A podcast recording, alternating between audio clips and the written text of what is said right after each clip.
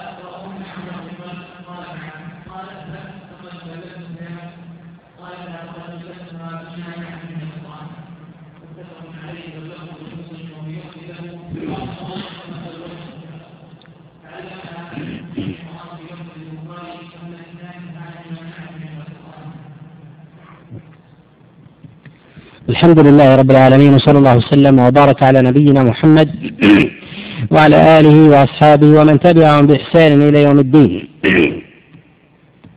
هذا الخبر قد رواه ابن حازم عن سال بن سعد عن رسول الله صلى الله عليه وسلم بهذه القصة بتمامها على اختلاف في بعض ألفاظها. وقد جاءت هذه القصة من طرق عدة عن رسول الله صلى الله عليه وسلم من حديث سال. وفيها جملة من المسائل المتعلقة بالنكاح سواء ما يتعلق بشروط النكاح أو ما يتعلق بمسألة النيابة والوكالة وغير ذلك. هبة المرأة لنفسها لا تجوز إلا للنبي عليه الصلاة والسلام خالصة له من دون الناس ولهذا خصه الله عز وجل بذلك. كما قال الله عز وجل وامرأة مؤمنة إن وهبت نفسها للنبي. وهذا خاص بالنبي عليه الصلاة والسلام. لا يكون لأحد من الناس. وأما أن تخطب المرأة لنفسها أو تعرض نفسها على الرجال ولا تملك نفسها فإن هذا مما لا بأس به. ولكن التزويج يكون بإذن الولي. وحينما جاءت المرأة إلى رسول الله صلى الله عليه وسلم وقد اختلف في اسمها ولم يثبت من وجه يصح اسمها وقد خرج ابن باشكوال في كتابه المبهمات من بعض الطرق ذكر اسمها ولا يصح. وحينما جاءت إلى رسول الله صلى الله عليه وسلم وصوب النظر فيها ثم طاطا رأسه رسول الله صلى الله عليه وسلم في هذا الدليل على أنه يجوز للرجل إن رغب في المرأة أو عرضت نفسها عليه أنه يجوز أن يتأمل فيها وفي جسدها وأن ينظر إلى ما يدعوه إلى نكاحها. ولهذا تأمل فيها النبي عليه الصلاة والسلام ثم طأطأ رأسه.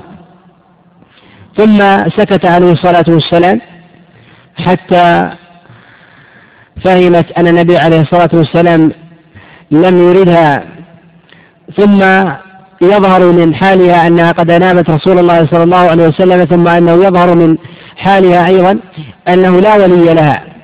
ومنهم من قال أن النبي عليه الصلاة والسلام هو أولى بالمؤمنين من أنفسهم. وقد استدل بهذا الخبر من قال بصحة النكاح بلا ولي. وهذه من المسائل التي يأتي الكلام عليها وهو استدلال ضعيف. قال به بعض الفقهاء من أهل الرأي ولا حجة فيه. ويظهر من حالها أنها قد أنابت رسول الله صلى الله عليه وسلم لما كان أولى بالمؤمنين من أنفسهم وحينما رغب بعض أصحاب النبي عليه الصلاة والسلام تزويجها أمره النبي عليه الصلاة والسلام وهذا دليل على وجوب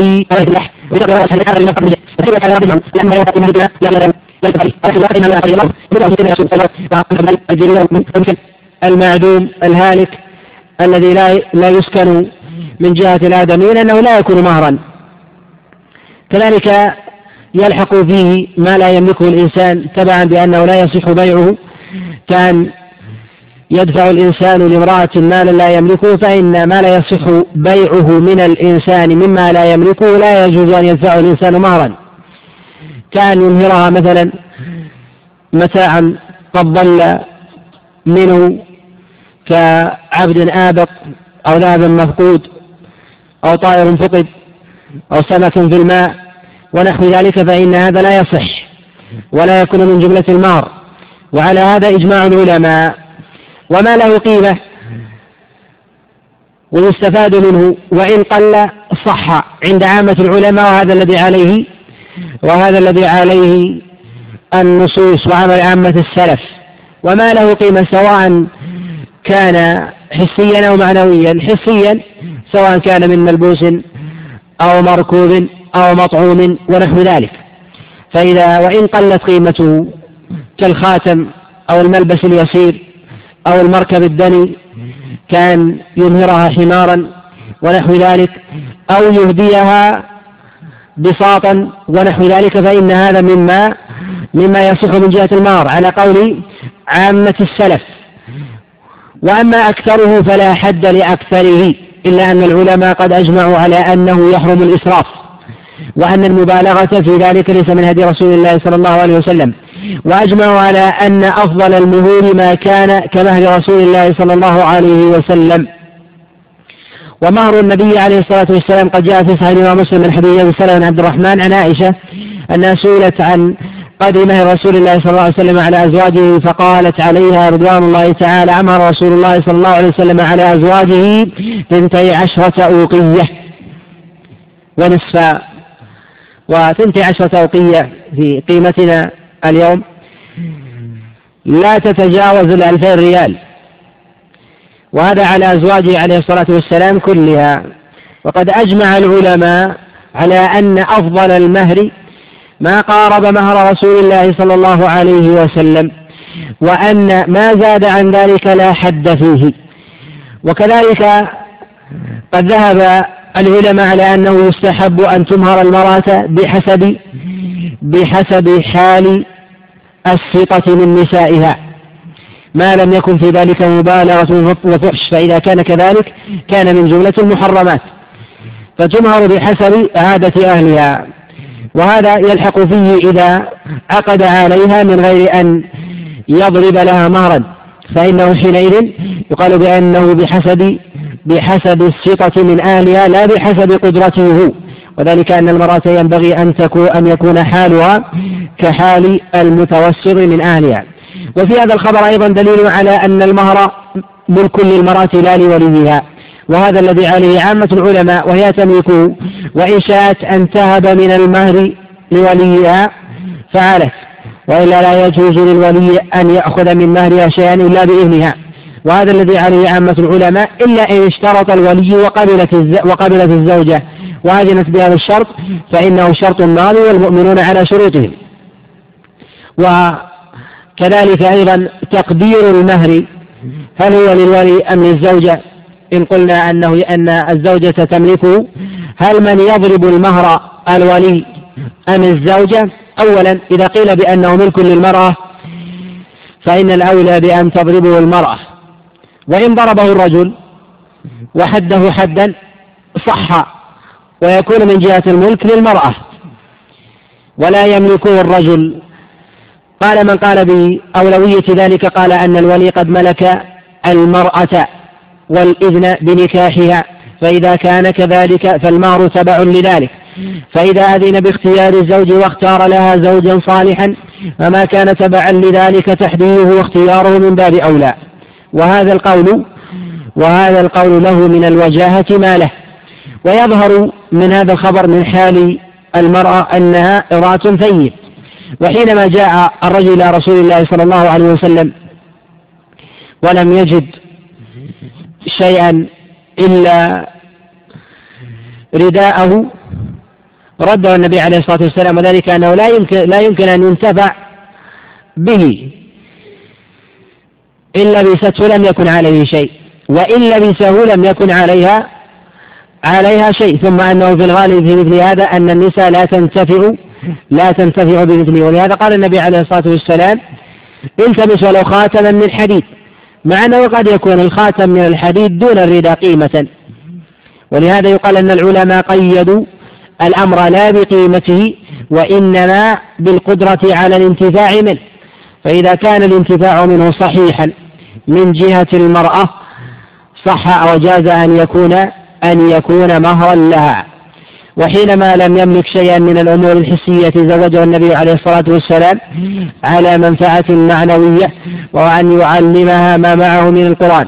وعلى هذا يقال أن أن الرجل إذا رغب أن ينكح امرأة شريطة أن يعلمها الكتابة أو يعلمها القراءة أو يعلمها السور من القرآن أو يعلمها الدين وأحكام الشريعة فإن هذا يصح أن يكون أن يكون مهرا لها.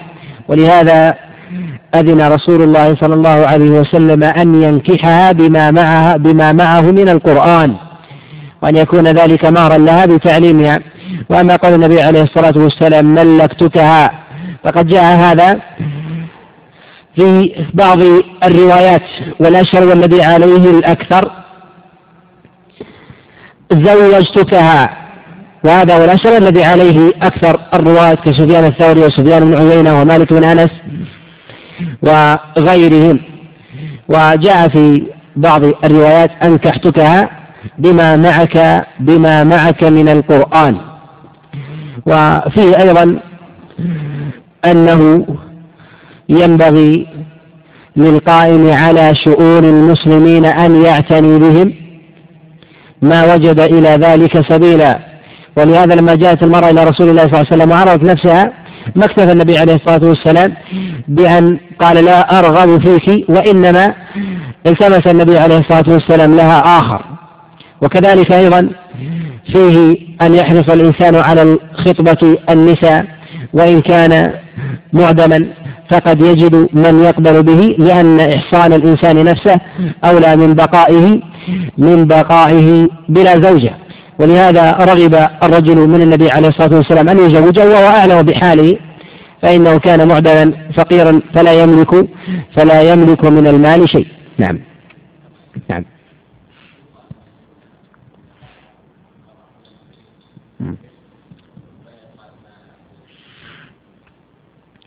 النبي عليه الصلاة والسلام سكت. وهذا هو الأولى احتراما لجانب المرأة فإن هذا له من التأثير في المرأة. ما له؟ فإن النبي عليه الصلاة والسلام لما لم يرغب بالمرأة طأطأ النبي عليه الصلاة والسلام رأسه وسكت.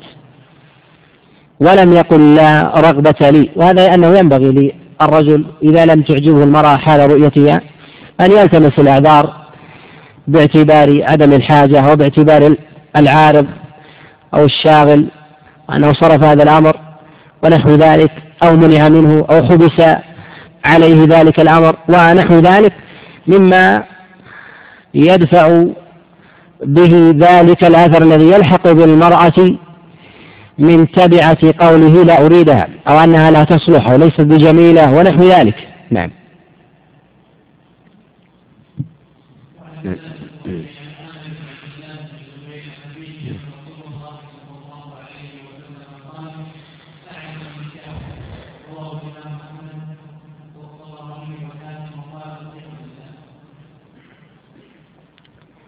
هذا الحديث قد رواه عبد الله بن وهب عن عبد الله بن الأسود عن عامر بن عبد الله بن الزبير عن أبيه. وهذا الخبر قوله أعلنوا النكاح. جاء هكذا عن رسول الله صلى الله عليه وسلم وجاء بزيادة في أكثر طرقه واضربوا عليه بالدف. وقوله عليه الصلاة والسلام أعلنوا النكاح جاء من هذا الطريق وقد أعله بعض الأئمة بعبد الله بن الأسود قالوا يتفرد بالرواية عنه عبد الله بن وهب كما قال ذلك البيهقي والدار قطني وغيره. وهذا الخبر لا بأس بإسناده. فعبد الله بن الأسود وإن كان مقل الرواية إلا أن الحديث مستقيم وموافق للأصول. والأمر هنا منه عليه الصلاة والسلام هل هو على الوجوب بقوله أعلنوا النكاح أم على الاستحباب والإرشاد لما هو أكمل وأفضل؟ ذهب جماعة من العلماء إلى أن إعلان النكاح واجب وأن عدم إشهاره مبطل للنكاح وأنه سفاح لا نكاح. وذهب إلى هذا الإمام مالك وأبو بكر عبد العزيز من الحنابلة وحكاه عن الإمام أحمد وفي حكايته عن الإمام أحمد نظر. فإن ثابت عن الإمام أحمد عدم القول بوجوب إعلان النكاح. واستدل من قال بوجوب إعلان النكاح بما جاء في هذا الخبر عن رسول الله صلى الله عليه وسلم.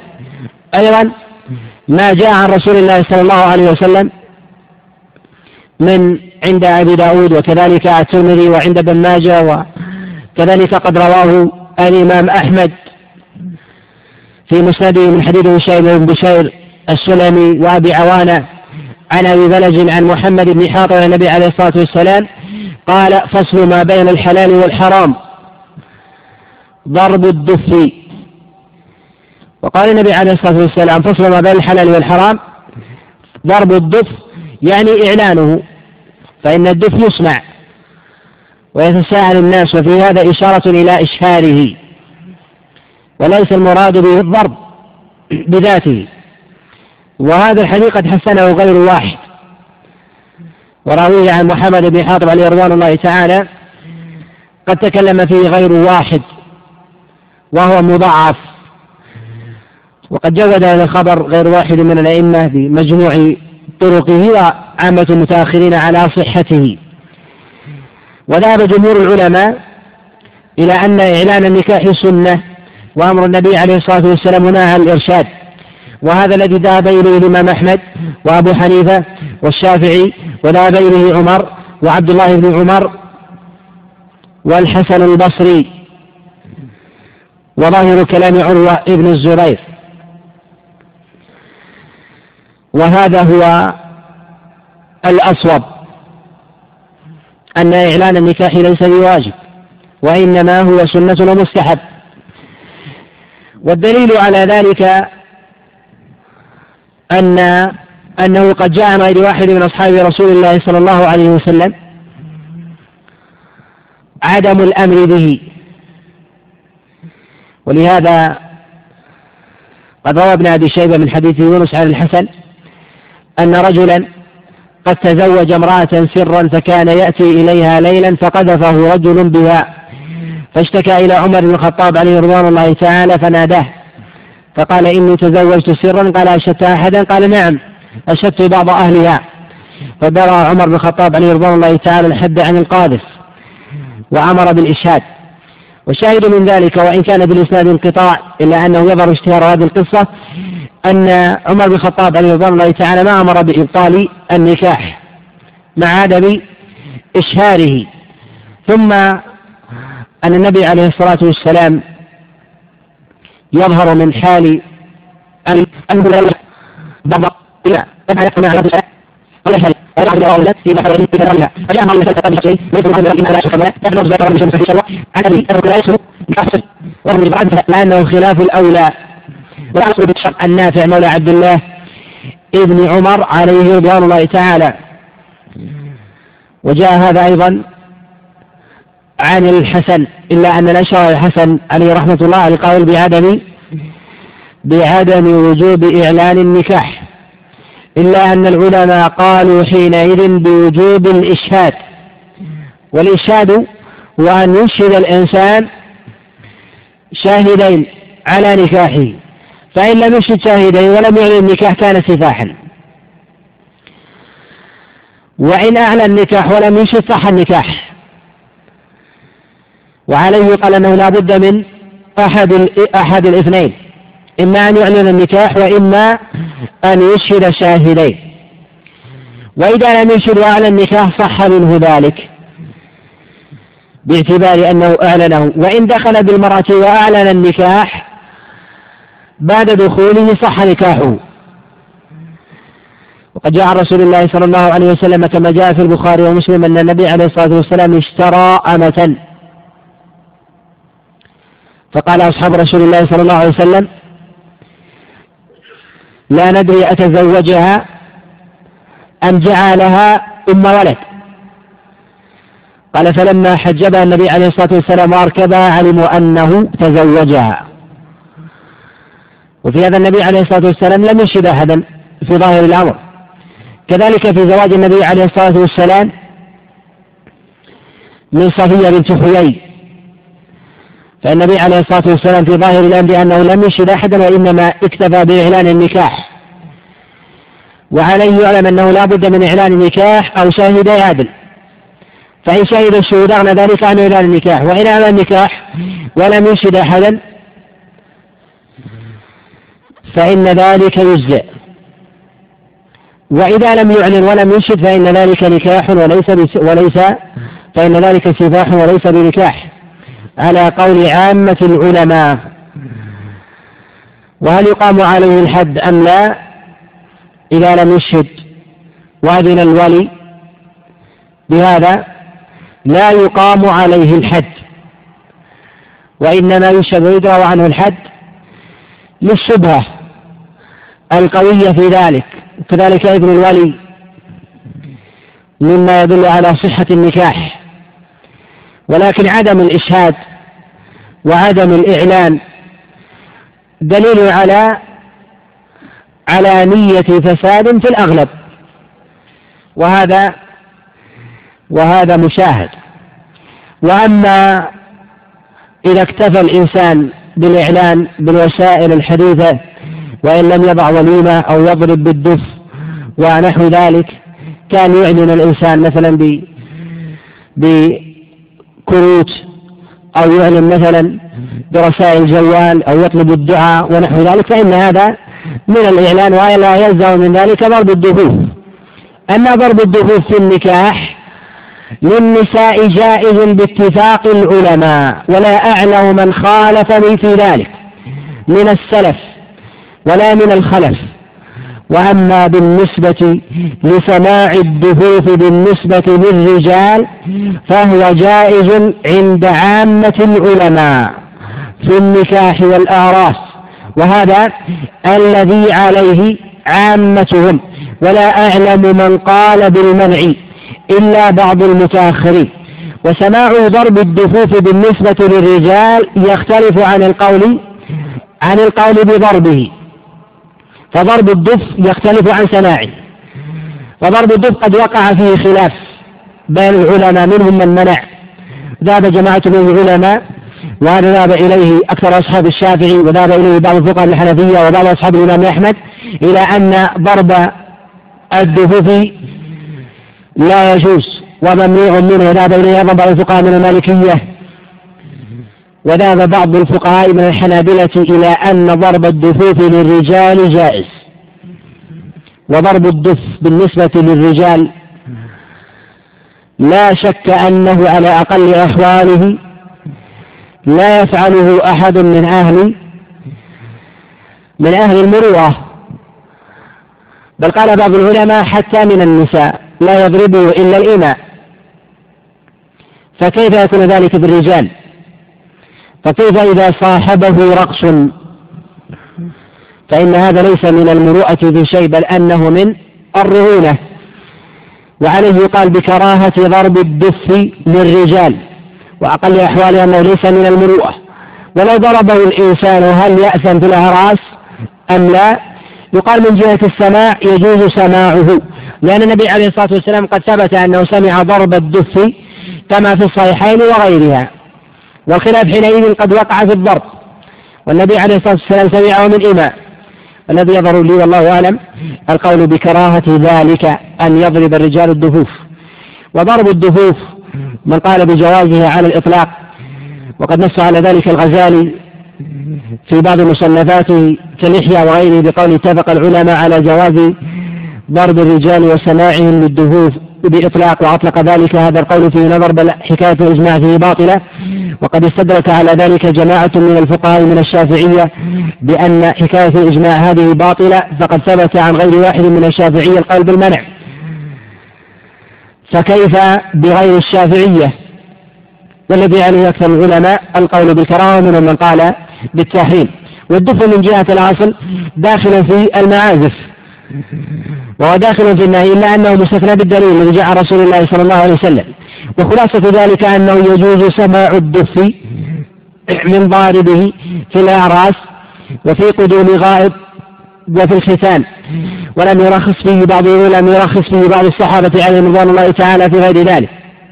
وقد جاء عمر بن الخطاب عليه رضوان الله تعالى أنه سمع ضرب دف فأرسل فقال إن كان في نكاح أو في ختان فدعه وإلا وإلا فأدبه.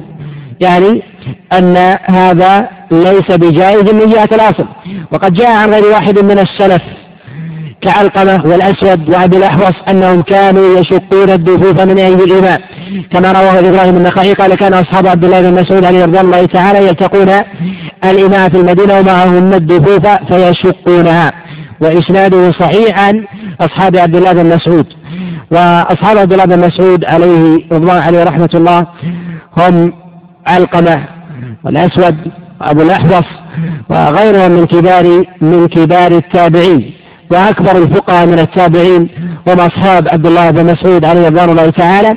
وذلك أن عبد الله بن مسعود قد قد توفي مبكرا في عام 32 من هجرة النبي عليه الصلاة والسلام. وعليه يقال أن ضرب الدف بالنسبة للنساء مستحب.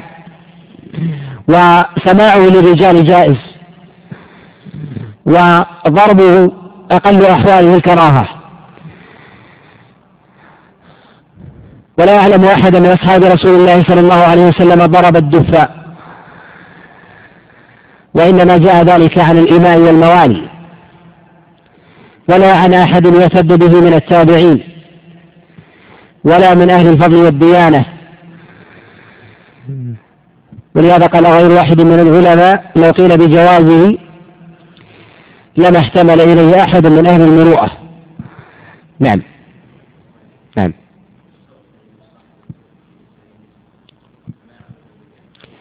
سماعه للرجال إذا كان من بعيد من غير تمييز ما في بأس بحيث ما يدقق في العبارة. يعني يسمع هناك نبرة يعني أحيانا مثلا يكون في الفواصل بين الرجال والنساء في الأعراس. فواصل. يسمع النبرات. صوت لا يميزها الإنسان. يعفى عنها. أما إذا كان الشخص يسمع سماعا كاملا وكأنه يشاهد ويسمع العبارات والمعاني والنبرات والمد والقصر فلا يجوز. نعم. الطبل أولا الدف هو ما صنع من جلد ومن وجه آخر من وجه واحد والآخر مفتوح وأما الطبل فهو من جلد ومن غيره ومغلق من جهتين. وقد يصاحب الطبل خلخال وقد يصاحب الدف خلخال. فإن صاحبه خلخال هل يمنع من ذلك أم لا؟ كالحلق التي توضع مستديرة عليه وفي بعض أطرافه. هل يمنع من ذلك أم لا؟ منع منه أكثر العلماء وهو الأظهر. وأما الطبل فإنه لا يجوز. قد جاء عن عبد الله بن عباس رضي الله تعالى موقوفا ومرفوعا من حديث سعيد بن جبير عن عبد الله بن عباس أنه قال الكوبة حرام. وهذا قد رواه الطبراني وابن عساكر وجاء عند ابن أبي شيبة أيضا وعند البيهقي وإسناده صحيح. وقد صح غير واحد من العلماء والكوبة المراد بها الطبل. فكيف إذا زاد عن ذلك وصاحبه خلخال؟ والغريب أن بعض المعاصرين يقول أن أنني لا أعلم فرقا بين الدف والطبل فكيف يقال بجواز الدف ولا يقال بجواز الطبل؟ وقائل ذلك متجرد من النصوص جاهل بها. فكيف يقال لا يعلم فرقا بين هذا وهذا مع ثبوت النص في هذا والتحريم فيه؟ فإذا ثبت النص في ذلك أنه محرم فإنه لا مجال للقول بجوازه. نعم. نعم.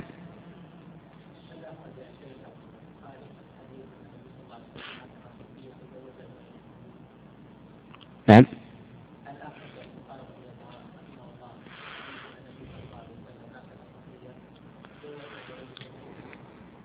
لا بالنص هكذا لا. وهم يحكون المعنى ليس ابن قدامة فقط وأكثر الفقهاء يحكونه. في زواج النبي عليه الصلاة والسلام لصفية في ظاهر حال النبي عليه الصلاة والسلام أشهد عليها وجعل عتقها صداقها.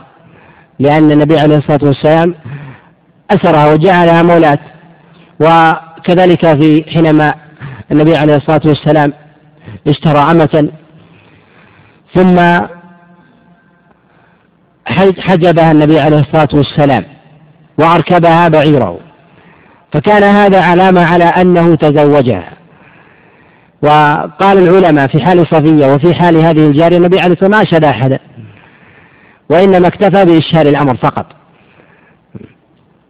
كذلك أيضا آه، قد يقال مثلا ب آه، الاكتفاء ببعض قرائن الحال مثلا ما يوضع مثلا في بعض آه، المناطق أن الشخص إذا أراد أن يتزوج مثلا يضع إنارة على منزله أو مثلا مثلا في في عمله مثلا في إجازة الموظفين مثلا يأخذ إجازة زواج ونحو ذلك من غير تقييد في مرأة فلان بنت فلان أو بنت فلان. فإذا أعلن أنه تزوج بشيء من هذه الأنواع مثل العصرية والذي اعتاد عليها الناس في بعض الأحيان يقال أن هذا نوع من من أنواع الإشهار.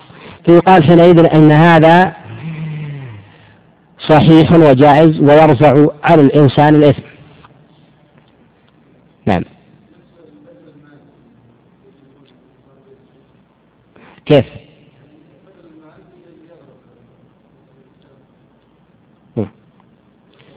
يعني يضربون الدف ما إذا بالنسبة للنساء يبقى على أصله جائز لأن الأغلب أنه لا يوجد أحد يفعل ذلك إلا بأجرة كيف؟ التحقيق مصلحة شرعية النبي عليه الصلاة والسلام أكد عليه قال واضربوا عليه بالدف. فإذا دفعت المرأة لمن يأتي للضرب بالدف في زواجها أو في زواج أخيها فإن هذا مما هو مباح. كسائر المنافع. نعم. نعم.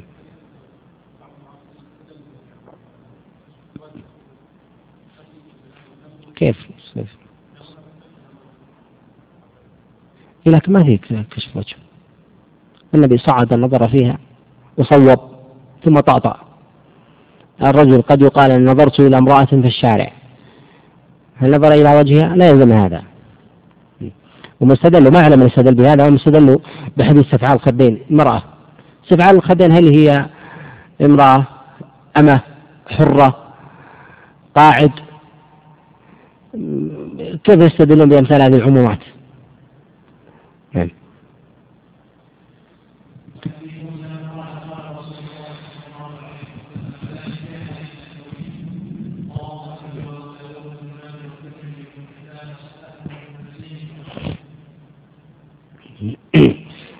هذا الحديث رواه الإمام أحمد وأبو داود والترمذي وابن ماجه وجماعة من الأئمة من حديث أبي موسى الأشعري وقد رواه عن أبي موسى أبو بردة ورواه عن أبي بردة أبو إسحاق ورواه عن أبي إسحاق جماعة من الرواة. رواه أبو عوانة وإسرائيل بن يونس بن أبي إسحاق وشريك بن عبد الله ووهيب وقيس بن الربيع وزهير بن معاوية. كلهم رووا عن أبي إسحاق عن أبي بردة عن أبي موسى عن رسول الله صلى الله عليه وسلم. ورواه يونس بن أبي إسحاق عن أبي إسحاق عن أبي بردة عن أبي موسى عن رسول الله صلى الله عليه وسلم. واختلف فيه عن عن يونس بن أبي إسحاق. فتارة يروي عن أبي عن أبي بردة عن أبي موسى عن رسول الله صلى الله عليه وسلم وتارة يروي عن أبي بردة عن أبي موسى من غير ذكر أبيه. وصوب الوجهين ابن حبان كما في كتابه الصحيح قال اتفق العلماء على أن يونس قد سمع من أبي بردة كأبيه وأن سماعه صحيح. والذي يظهر الله أعلم أن ما رواه أكثر الرواة من رواية أبي إسحاق عن أبي بردة عن أبي موسى عن رسول الله صلى الله عليه وسلم أصح. وقد خولف هؤلاء الرواة الأئمة في هذه الرواية عن أبي إسحاق. فمنهم من رواه موصولا ومنهم من رواه مرسلا. قد رواه هؤلاء موصولا ورواه سفيان الثوري وشهداء بن الحجاج. عن أبي إسحاق عن أبي بردة عن رسول الله صلى الله عليه وسلم مرسلا وصوب المرسل الطحاوي كما في كتاب شرح معاني الآثار وصح الحديث موصولا الأئمة كعلي بن مديني وكذلك الدار قطي وكذلك الحافظ بن حجر وابن مرقل وغيرهم من الأئمة. وهذا الذي عليه عمل الصحابة عليهم رضوان الله تعالى. أن هذا الحديث صحيح منهم من احتج به باعتبار أنه قد ثبت عن رسول الله صلى الله عليه وسلم ومنهم من احتج بظاهر المعنى الثابت العمل به عن أصحاب رسول الله صلى الله عليه وسلم. والغريب أن هذا القول قد قال بخلافه أبو حنيفة وأعل أصحابه هذا الخبر بكونه مرسلا وذلك أن أبا حنيفة قد روى هذا الخبر عن أبي إسحاق عن أبي برداء عن أبي موسى عن رسول الله صلى الله عليه وسلم موصولا. والحديث المرسل والمنقطع عند أصحاب الرأي من الحنفية وغيرهم وقول أهل الكوفة محل خلاف هل يحتج به أو لا يحتج به؟ ذهب جماعة من أهل الرأي إلى أن المرسل لا يحتج به. كما نص على ذلك ابن الصلاح وكذلك النووي. وكثير من أهل الرأي يحتجون بالمرسل. وهذا جاء عن أبي حنيفة في بعض المواضع وجاء أيضا عن محمد بن الحسن. وقد مال إلى صحة هذا الخبر مرفوعا والعمل به جماعة من أهل الرأي كمحمد بن الحسن وأبي يوسف. من أصحاب أبي حنيفة قد خالفوا أبا حنيفة في هذا القول فقالوا بأنه يجب الولي في النكاح وهذا القول هو الذي عليه جماهير العلماء. بل قال بعض العلماء أن هذا هو الذي عليه عمل أصحاب رسول الله صلى الله عليه وسلم ولا يعلم لهم ولا يعلم لهم مخالف. قال ذلك إبن منذر, إبن منذر كما في كتاب الأوسط. قال لا أعلم أحدا من أصحاب رسول الله صلى الله عليه وسلم قال قال بخلاف ذلك. يعني بخلاف النكاح بغير بغير ولي أولا مما هو محل تسليم عند الأئمة من الصحابة عليهم رضوان الله تعالى أن النكاح بلا ولي أنه نكاح فاسد. ولا أعلم أحدا قال في الصدر الأول بخلاف ذلك. وإنما هذا القول أول من قال به بعض التابعين.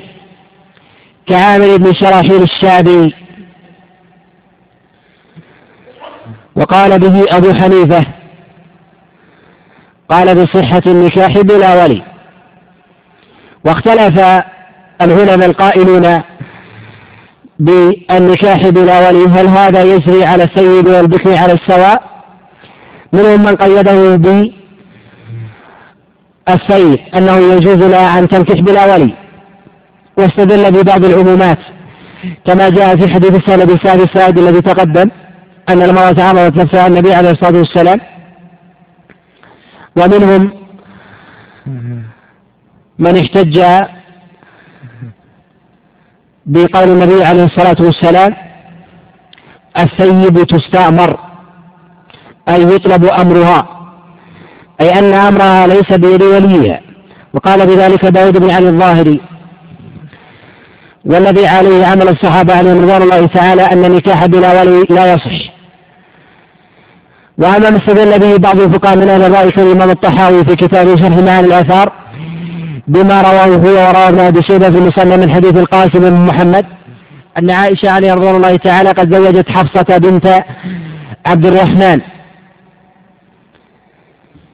وعبد الرحمن هو اخو عائشة زوجتها عليه رضوان الله تعالى المنذر ابن الزبير. فلما قدم عبد الرحمن وكان بالشام قال أمثلي يفتات عليه أمثلي يفعل به هكذا وغضب. فكلمت عائشة عليه رضوان الله تعالى المنذرة فقال المنذر عليه رضوان الله تعالى الأمر بيد عبد الرحمن. فقال عبد الرحمن عليه رضي الله تعالى ما كنت لأقطع أمرا قد قضيتيه. فأمضاه قد قال بعض العلماء أن عائشة عليه رضي الله تعالى قد زوجت حفصة بغير ابن عبد الرحمن. إذا كان كذلك فإن قد زوجته بلا ولي. ولكن يقال أن هذا ليس من مباحث هذه المسألة. فإن عائشة عليه رضوان الله تعالى قد أذنت بتزويج حفصة. وهذا الذي فهمه العلماء من هذا الخبر. ثم أن تزويجها لحفصة. إن قيل بالاستدلال أنه يجوز أن تزوج المرأة المرأة. وهذا أخف من قول أن تزوج المرأة نفسها بلا ولي. وعائشة عليه رضوان الله تعالى قد ثبت عنها بإسناد صحيح أنها كانت تشترط المهر وتأذن بالنكاح إذا جاء العقد أمرت أحد أهلها.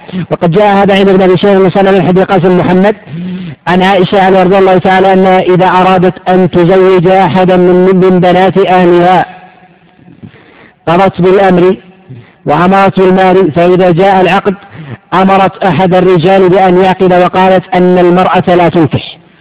إذا فعائشة رضي الله تعالى قد أذنت بالنكاح وأذن وأذنت وحددت المار إلا أنها لم تقطع بالنكاح حتى يأتي عبد الرحمن. وحينما جاء عبد الرحمن عليه رضي الله تعالى غضب على هذه الحرب باعتبار أنها ابنته وهذا يقال أنه جائز. أن أن يأذن الإنسان بنكاح ابنة أخيه ولكن لا يزوجها. فيقول زوجتها فلان والمهر كذا باعتبار أن ابنة أخيه إلا أن العقد يبقى بيد بيد وليها. والولي عند عامة العلماء أولى ما يكون الأب. وإذا اجتمع الأب والابن أيهما أولى قد وقع خلاف عند العلماء في هذه المسألة. ذهب جمهور العلماء إلى أن الأب أولى وهذا الذي ذهب إليه الإمام أحمد عليه رحمة الله وذهب إليه الشافعي وأبو حنيفة في المشروع صحيح عنه وذهب الإمام مالك وهو رواية عن أبي حنيفة إلى أن الابن أولى. وإذا كان الابن أولى حينئذ يكون أولى من الأخ. والأب هو أولى من الأخ عند عامته وإذا اجتمع الابن والأخ فهذا فرع خلاف في السابق. والذي يظهر والله أعلم أن الابن أولى من الأخ وهذا الذي عليه عليه الجماهير. فالعم. وإذا عدم العم فالخال. ثم أولاهم فروعهم. ابن العم أولى من ابن الخال. وهكذا. ورسول الله صلى الله عليه وسلم قد بين أن السلطان ولي من لا ولي له كالقاضي الوجيه في القرية والبلد.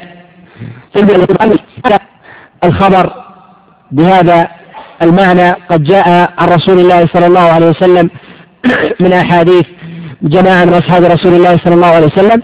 وأمثلها هذا الخبر وهو حديث أبي موسى. أصح شيء جاء في هذا الباب.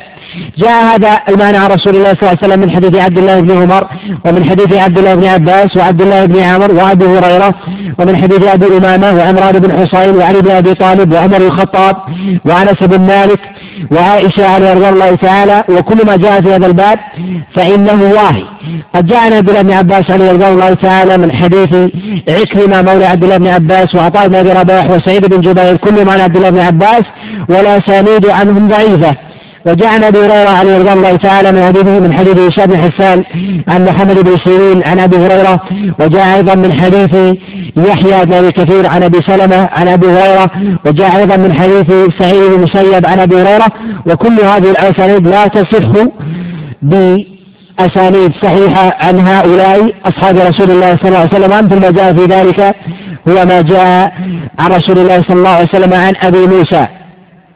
وجاء هذا المعنى بإسناد قد صحه بعض العلماء من حديث سليمان بن موسى عن الزهري عن عروة عن عائشة عن رسول الله صلى الله عليه وسلم بقول أي نكاح بلا ولي أو أي امرأة نكحت بغير إذن وليها فنكاحها باطل باطل باطل. وهذا الخبر قد صحب العلماء باعتبار أن سليمان بن موسى من من الرواة الصدوقين ويروي عن الزوري ويروي الزوري عن عروة ويروي عروة عن عائشة عن رضي الله تعالى ولكن يقال أن هذا الخبر منكر. وقد أشار إلى نكرانه غير واحد من أئمة الإمام البخاري عليه رحمة الله وكذلك أبي حاتم. وذلك أن الزوري له أصحاب كثر. فتضر سليمان بن موسى بهذا الخبر يدل على نكران هذه الرواية. ثم إن الزهري عليه رحمة الله ممن يميلون إلى صحة النكاح بلا ولي. وقال بذلك وأفتى به كما رواه عبد الرزاق في كتابه المصنف من حديث معمر عن الزهري أنه سئل عن رجل تزوج امرأة بغير إذن وليها فقال إن كان كفوا فلا يفرق بينهما وكأنه أمر النكاح. ولعل العلماء ما روي عن الزهري عليه رحمة الله بالحديث المرفوع بما أفتى به بخلافه بخلافه موقوفا. وعليه أنا من المرفوع من حديث الزهري عن عروة عن عائشة بهذا المعنى خبر باطل لا يصح عن رسول الله صلى الله عليه وسلم. وقد تبع سليمان بن موسى بهذه الرواية قد تبع الحجاج بن أرطاط عن الزهري عن عروة عن عائشة. وتبعه أيضا جعفر بن ربيعة عن الزهري عن عروة عن عائشة والحجاج بن أرطاة وكذلك جعفر بن ربيعة كلهم لم يسمع من الزهري عن عروة عن عائشة عن رسول الله صلى الله عليه وسلم وعليه قال أن هذا الخبر هو وإن كان أمثل الطرق بعد حديث أبي موسى إلا أنه لا يسمع عن رسول الله صلى الله عليه وسلم إلا من هذا الطريق وأمثل الحديث بعد حديث أبي موسى وحديث عائشة عليها رضوان الله تعالى. و الولي يجب إذنه في البكر والثيب ولا فرق في ذلك. وأما ما يخصص بعض الفقهاء بالبكر دون السيد فهذا قول الظاهرية وهو أقرب إلى الصواب من قول الحنفية. وأبو حنيفة لم يوافقه على ذلك أصحابه في قوله هذا. وعليه يعلم أن إذن الولي في هذا عند الذي